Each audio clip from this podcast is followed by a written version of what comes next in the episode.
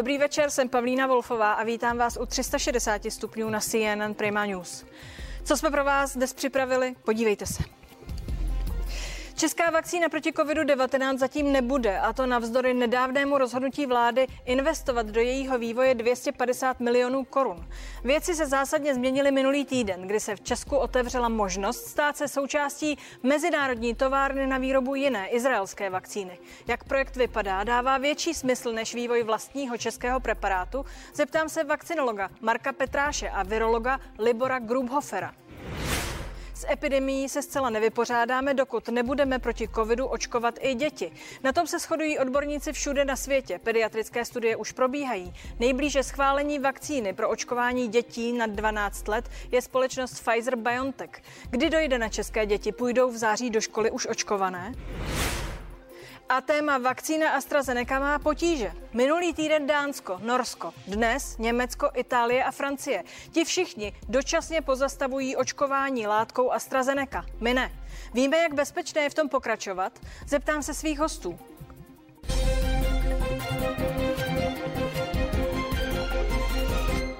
Ginekologické krvácení, problémy se zrakem, vysoký tep i neschopnost vstát z postele. Tak popisujete vy, naši diváci, svoje zdravotní problémy po podání vakcíny AstraZeneca. Stěžují si zejména diabetici. Zatímco řada evropských zemí, naposledy Německo, Francie a Itálie, očkování AstraZeneca pozastavilo, my očkujeme dál. Podle našich expertů je tato vakcína bezpečná. Horečky jsem měla skoro čtyřicítky, nemohla jsem se vůbec hýbat, začalo se mi špatně dýchat tak se o mě doma staral 13-letý syn. Nakonec jsem si v 11 večer volala záchranku. Ráno jsem jakoby zase z gynekologických důvodů začala krvácet a po 14 dnech jsem teda to nepřestávalo. Takto popisuje dramatické potíže po vakcíně AstraZeneca 45-letá diabetička Kamila. S cukrovkou se léčí i Michal Sostravska. Také on měl po očkování potíže. Při nadechování mě začalo štípat u srdce. Uh, byla to taková bolest vystřelující, že až člověku vrhly slzy se do očí, takže jsem začal méně dýchat a manželka už se na mě nemohla dívat, tak mi zavolala rychlou, která mě posleze odvezla do nemocnice, kde jsem skončil na kapačkách. Nepříjemnou zkušenost po vakcíně zažila i bývalá zdravotní sestřička Monika. Ta neví, jestli je přisuzovat tomu, že má kardiostimulátor. Strašně velký tlak v hlavě, nemohla jsem se soustředit, chvílema jsem měla pocit, že ani jako, že ztrácím zrak.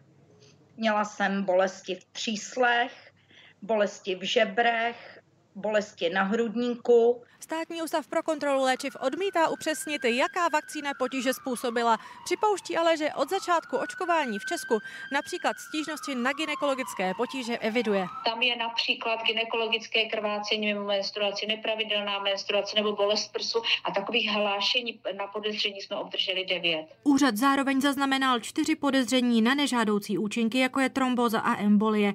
Opět ale neuvádí, jaké vakcíny se hlášení týkají.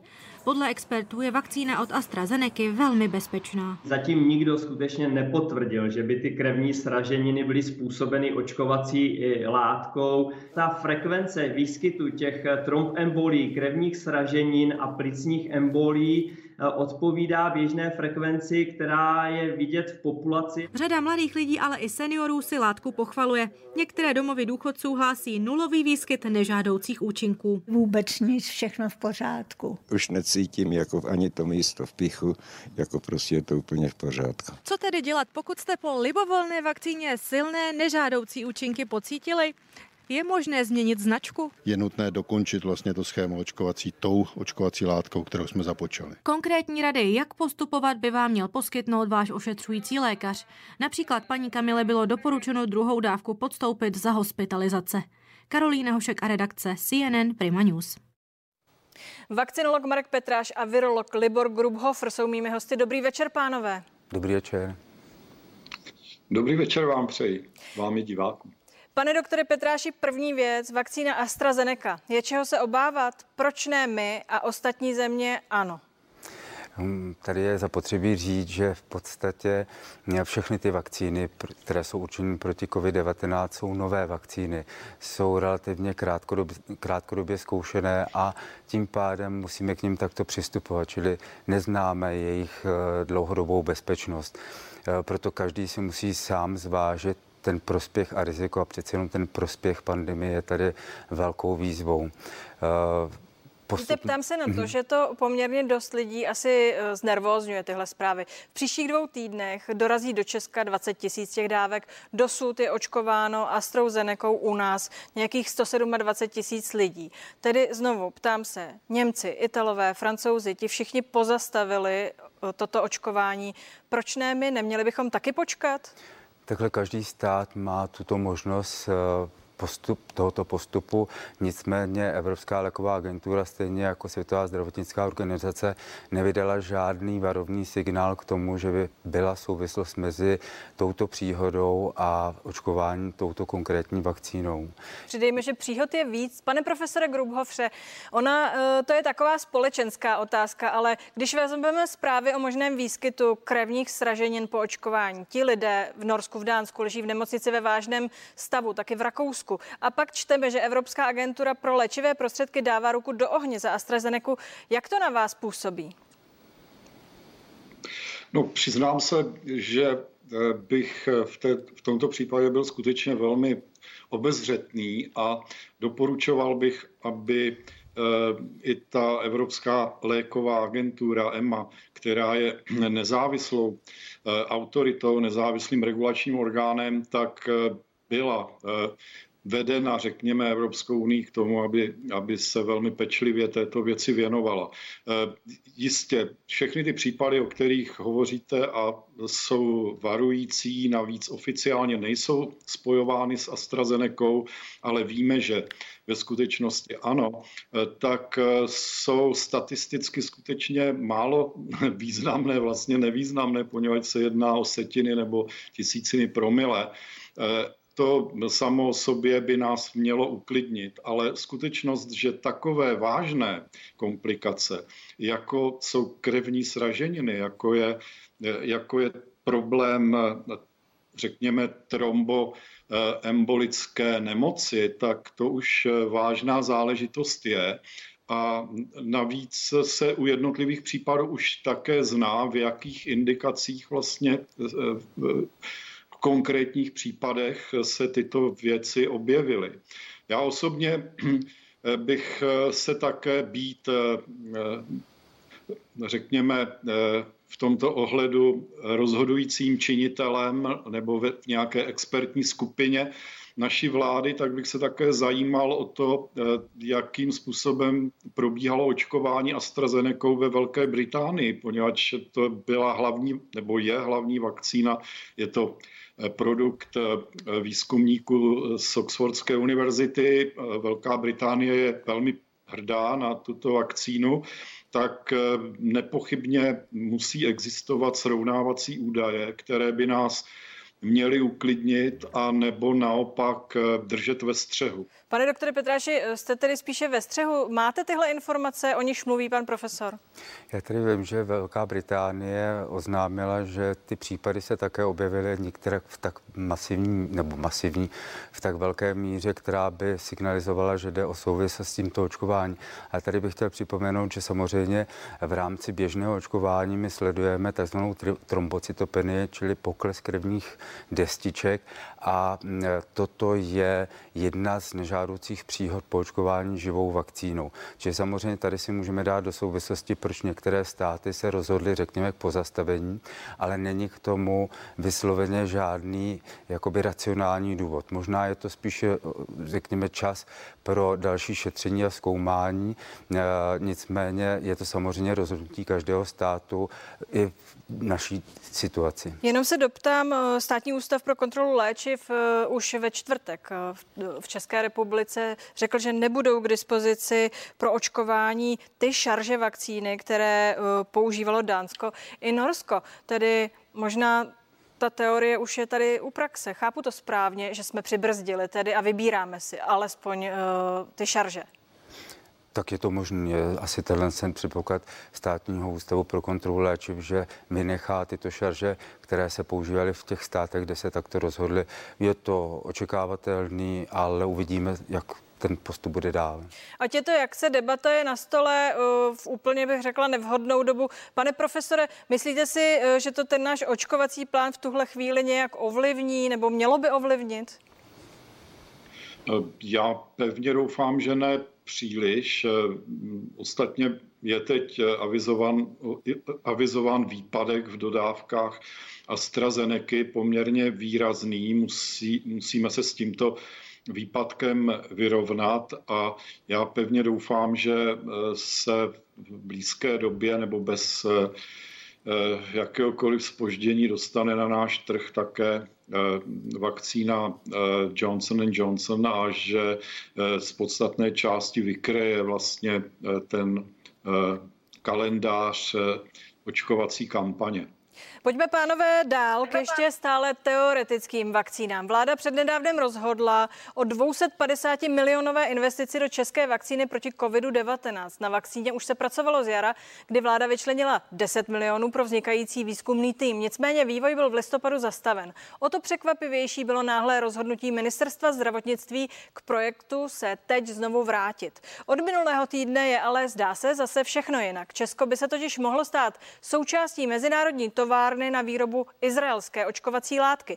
Projekt Česká vakcína tím tedy zřejmě prozatím padá.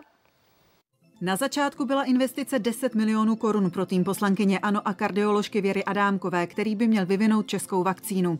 Řada vědeckých kapacit projekt od počátku spochybňovala. Květnu zahájený vývoj stál v první fázi 4,3 desetiny milionů korun. V listopadu se definitivně zastavil.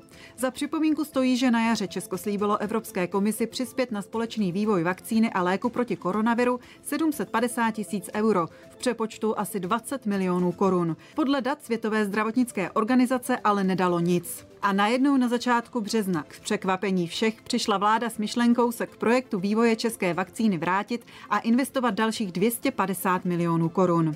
S vývojem české vakcíny nesouhlasí řada odborníků, mezi nimi předseda České vakcinologické společnosti Roman Chlíbek. Vynaložené finanční prostředky považuje za zmařené a navíc prý na dokončení vakcíny peníze nezbydou. A další zpráva přišla koncem minulého týdne. Vypadá to, že česká vakcína proti COVID-19 nebude. Stačila k tomu jediná cesta delegace premiéra Babiše do Izraele. Z té se vakcinolog Marek Petráš vrátil s nabídkou mezinárodní spolupráce. Naše země by se mohla zapojit do vývojového projektu, který je mnohem blíž k úspěchu. Vznikla nová situace a mně se líbí. Já si navíc netrvám na svém. Využili by se peníze, o kterých vláda mluvila a ty by se daly aplikovat na transfer technologie z Izraele do Česka. Kompletní nabídka nebyla ještě předložena a samotný projekt provázejí zatím nejasnosti. Jeho součástí by mělo být vybudování výrobní kapacity vakcín v Česku. Izraelský tisk informoval pouze o tom, že Češi a Maďaři byli přizváni k projektu Mezinárodní továrny na výrobu vakcín, ale na území Izraele. Doktor Petráš, který je mým hostem, byl s panem premiérem v Izraeli. Eh, pane doktore, eh, vy jste přivezli dobré, nicméně nekonkrétní zprávy ohledně vakcíny na COVID-19. O co by mělo tedy konkrétně jít? Zatím to zůstalo v takové té rovině nabídky. Nabídka, která se týkala možnosti vyrábět eh, izraelskou vakcínu, tedy podle té nabídky na našem území, tak, aby ty oslovené státy v tomto byly, řekněme, nezávislé na situaci a měli dostatek vakcíny v případě, že by došlo třeba k těm mutacím a podobně. Mimochodem eh, v Česku se objevilo, že ty oslovené státy jsou Česko a Maďarsko. Můžete k tomu říct víc? No možná sem patří také Dánsko, Rakousko, Slovensko, co jsem se dozvěděla, Brazílie. To znamená, ti všichni by se měli na tom projektu, který není teď ještě úplně konkrétní, podílet? Pravděpodobně ano. Pane profesore Grubhofre, peníze určené na vývoj české vakcíny by tedy od nynějška zřejmě směřovaly jinam. Je to dle vás eh, správnější cesta? Směřovaly by tedy do fondu eh, pro výrobu takové vakcíny, což je, eh, myslím, cesta naprosto korektní. Taková se ostatně odehrála už v loni při Evropské unii. Já, mně se ten projekt v zásadě líbí. Myslím, že už Izrael je také garantem jeho úspěchu, že prostředky budou vynaloženy, vynaloženy racionálním způsobem. Také ta celá skupina Eh, zemí, které to tak eh, to iniciovali, jako je Rakousko a Dánsko, tak eh, dává garanci, že to bude projekt, že by to měl být projekt úspěšný, jakkoliv jde tedy mimo Evropskou unii, ale i to snad je omluvitelný, protože to zkrátka může velmi potřebným způsobem garantovat stabilitu právě v nabídce eh, vakcín proti eh, COVID-19 a to si v této fázi jistě všichni přejeme. Pane doktore Petráši, tím bychom tady už víckrát nemluvili o české vakcíně, na jejímž vývoji jste se od počátku podílel? Já nevím, já bych řekl, že ten projekt Česká vakcína prakticky začíná. Eh, víte, kdybychom na tom jaře, tedy respektive před rokem, nic, o nic se nepokusili, tak dneska tady budeme sedět a v podstatě o ničem dalším si vyprávět nebudeme. Mně se na začátku ta česká vakcína moc nelíbilo, ale posléze a časem jsem si podstatě uvědomil, že se jedná o vícerozměrný projekt a když jsem eh, v podstatě v březnu minulého roku tento projekt nějakým způsobem navrhoval, tak eh, jsem o něm mluvil nejenom v souvislosti s vývojem vlastní vakcíny, ale i s tím, že si vyzkoušíme, jestli jsme ještě schopní. Eh, podle vzoru tedy Ústavu séra očkovacích látek dát dohromady ty lidi, kteří to umějí. A pak eh, samozřejmě, pokud by se to podařilo připravit i výrobní eh, prostory pro to, kdyby náhodou Světová zdravotnická organizace posledně řekla, kdo může, ať začne vyrábět dle technologie, kterou by schválila, což je model z 50. až 60. let minulého století, kdy se takto zahajovalo očkování proti dětské přenosné obrně. Pane profesore, vy jste v souvislosti s českou vakcínou eh, řekl, že vám zásadně vadilo, že si eh, na její vývoj eh, zaprvé dali poměrně malé, v podstatě komické peníze. Na začátku šlo o 10 milionů a navíc po předchozí debatě s odborníky. Dostali se k vám informace o tom, jak ten vývoj, který chvíli běžel, probíhal a kde se zastavil, protože utraceny byly nějaké 4,3 miliony korun. No tak my jsme bezprostředně po té, co eh, tehdy ještě ministr Vojtěch vyhlásil ten projekt, tak eh, eh, jsme celkem velice hlasitě protestovali a považovali jsme ho a dodnes, dodnes považujeme za naivní, respektive nesmyslný projekt, který povede k, k mrhání finančních prostředků. To platí i dnes, jakkoliv ta slíbená částka je výrazně větší, ale samozřejmě pro tak náročný projekt, jako, jako je vakcína, tak není zdaleka dostačující. A e, dostalo se nám dostalo se té naší skupině, která se zorganizovala při učené společnosti České republiky, a, a byla složená ale i z přizvaných odborníků, kteří e, nejsou členy učené společnosti, tak se nám dostalo slibu, že se s námi někdy v září, až bude uzavřena ta první etapa, e, sejdou, respektive, že e, bude uspořádán seminář na Radě vlády pro výzkum, vývoj a inovace, což se nakonec nestalo, takže já jsem se dozvěděl o výsledcích které prezentoval pan eh, kolega Petráš na eh, konferenci na třetí lékařské fakultě Karlovy univerzity a potom také z odborného sdělení, které, to odborné sdělení jsem kvitoval, to byla publikace zveřejněná v nerecenzovaném časopise ve Spojených státech, časopise, který právě protože je nerecenzovaný, tak takovéto rychlé nové, nově pořízené informace z oblasti eh, nových vakcín, tak eh, publikuje. Eh, čili jakýsi, jakousi představu o těch výsledcích mám, kterých realizační tým České vakcíny dosáhl. Já rád, já často zdůraznuju, že se nejedná o vakcínu, jedná se o inaktivovaný virový antigen, který ještě navíc byl poměrně hodně pošramocený ve svých, řekněme, fyzikálně chemických vlastnostech, takže eh, jeho kvalita je vlastně s velkým otazníkem. Ty povrchové struktury byly skutečně eh, byly eh, z nějakého důvodu částečně Teď vidím, že pan doktor Petráš a... asi nesouhlasí, nicméně pouštíte se skutečně na tenký let pro nás diváky. Tedy vy jste byl seznámen s nějakými závěry a konstatujete, že tam, jak to skončilo, to skončit mělo, pane profesore. Já jsem si z vlastní iniciativy tyto eh, poznatky opatřil a musím říct, že prostě ten projekt v podstatě byl jak, jakýmsi doktorským programem z roku 1982, bych to tak eh, asi zhruba eh, zařadil a myslím si, že skutečně prostředky do toho vynaložené, že i, těch, i ty 4 miliony, které byly tedy Eh, prezentovány, tak je, je fůra peněz, mám to říct lidově, a velmi rád bych viděl někde to účetnictví z tohoto projektu. Eh, velmi rád. Pane, eh, pane doktore Petráši, nevím, jestli chcete se pouštět do této debaty, když tak krátce, abychom se dostali ještě k té izraelské vakcíně, kterou bychom tedy měli u nás vyrábět. Co už o ní víme? Jenom krátce, co se týká toho účetního uzavření, tak to je samozřejmě k dispozici na ministerstvu zdravotnictví pro kohokoliv. Já ho nemám a rozhodně tedy, tedy nesouhlasím s tím, co bylo řečeno, ale to se nedá nic dělat. Pane doktore, co víme o té eh, vakcíně izraelské? Jaké máte látka parametry, parametry? Jak vypadají klinické studie? Už se mluví o tom, že by eh, měla fungovat na všechny ty mutace. Víme tohle všechno? Tak já jsem si udělal malou rešerši, ale samozřejmě tady bych asi předbíhal, protože uh, musíme dostat těch informací vícero.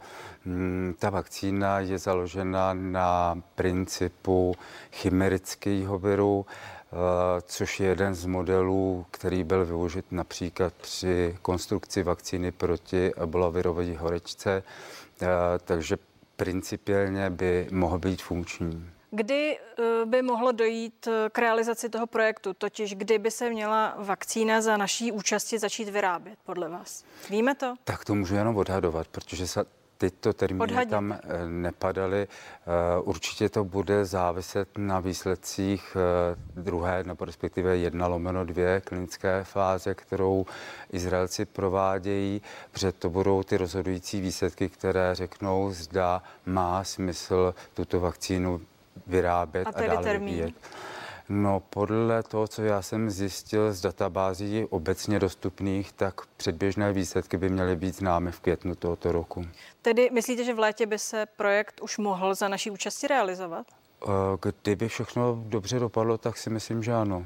Pánové, prosím, zůstaňte s námi, podíváme se ještě dál. S epidemií se zcela nevypořádáme, dokud nebudeme očkovat děti. Na tom se shodují odborníci všude na světě.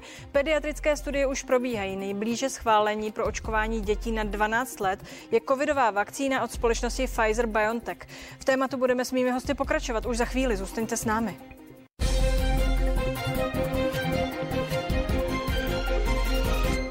360 stupňů je zpátky, díky, že jste zůstali. Očkování dětí proti covidu, na počátku se o něm objevovaly jen občasné zmínky, dnes je seriózně na stole a ve vysílání se mnou jsou vakcinolog Marek Petráš a virolog Libor Grubhofer.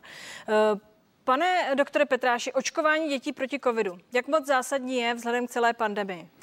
Tak je to určitě rozhodující, protože až dojde k proočkování dospělé populace, tak stále bude koronavirus pravděpodobně, eh, nebo děti budou zdrojem tohoto koronaviru. Ono se to už dneska ukazuje částečně i v proočkované populaci eh, v Izraeli, kde nejvyšší výskyt eh, koronavirových, hm, řekněme, nebo výskyt koronaviru se objevuje u dětí, ačkoliv tedy oni jsou bezpříznakoví a hm, zpravidla tedy pokud mají nějaký mír, průběh, tak jenom mírný. A připomínám, že dnes přišly podobné zprávy z Německa, že u dětí ve věku mateřské školky eh, se objevuje virus eh, momentálně zásadně. Pane profesore, v jaké situaci se ocitáme, když bude naočkováno těch kýžených 70% dospělé populace, ale ta dětská očkovaná nebude? Jak na to zareaguje virus? Co to bude znamenat pro tu epidemii z vašeho hlediska?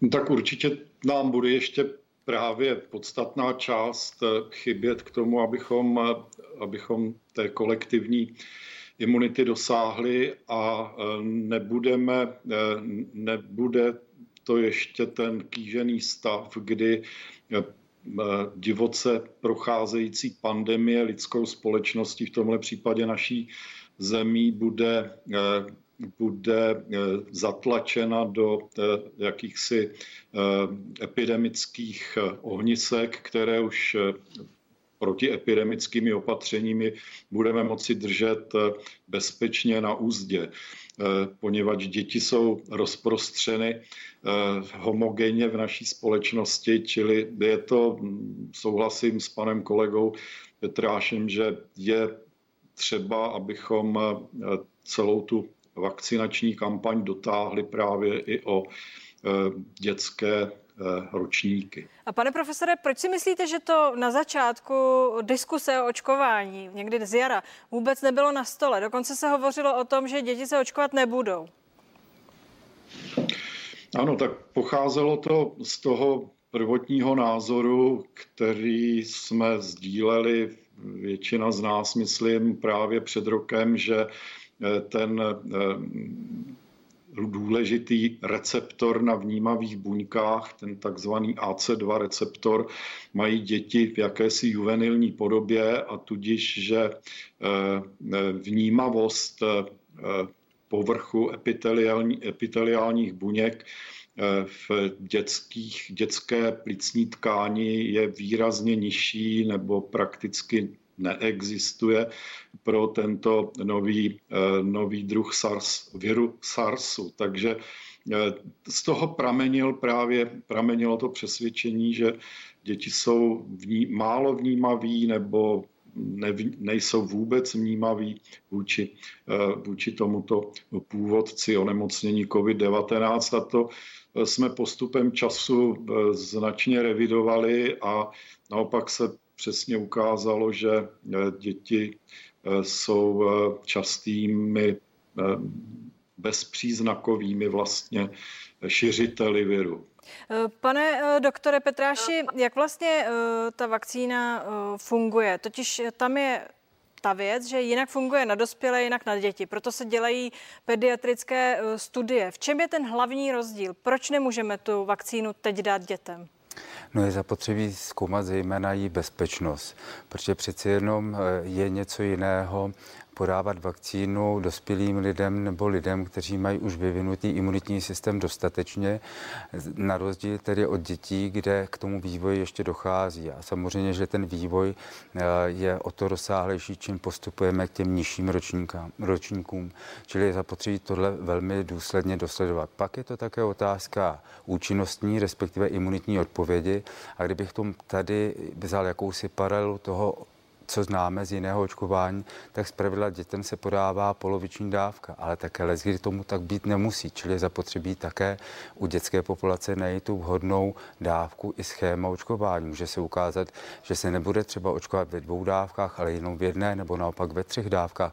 To všechno je zapotřebí klinickými studiemi skutečně vyhodnotit a vyhodnotit zejména tedy bezpečnost. Pane profesore, v Izraeli se chystají děti víc než 12 leté očkovat už v létě, aby při návratu do školy očkovat očkované byly. Amerika eh, k tomu dojde na podzim v průběhu začátku školního roku. Kdy si myslíte, že reálně se k tomu může dostat Evropa a když budu úplně odvážná, konkrétně my? Protože zřejmě je to důležité udělat rychle.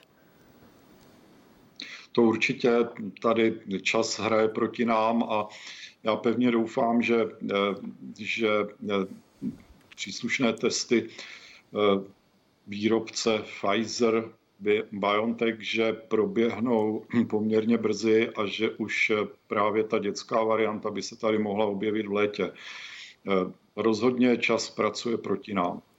Pane doktore, poslední otázka. Bude podle vás problém přesvědčit české rodiče, aby eh, svoje děti očkovat nechali? Myslím, že tady to bude trochu těžší, protože u dospělé populace, zejména u té starší populace, tam jsme viděli efekt nebo dopad eh, koronavirové nákazy a víme, že byly dost často i fatální následky.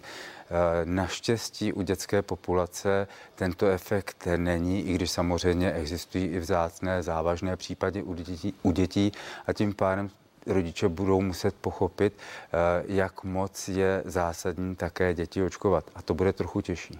Pane profesore, domníváte se, že ta, ten zážitek z té pandemie změní eh, ten přístup mnoha českých rodičů k očkování jejich dětí? Já v to skutečně stále věřím a pevně doufám, že eh, se velmi posunuje i to veřejné mínění i eh, mezi námi dospělými, že eh, už výrazně ubývá toho odporu proti očkování, poněvadž a víc lidí, mnohem víc lidí si dneska uvědomuje, jak je to úžasně, jak je to ukrutně důležité, aby, abychom zvládli plošné očkování co nejkratším čase. Pánové, děkuji, že jste s námi byli. Přeji vám hezký večer. Díky.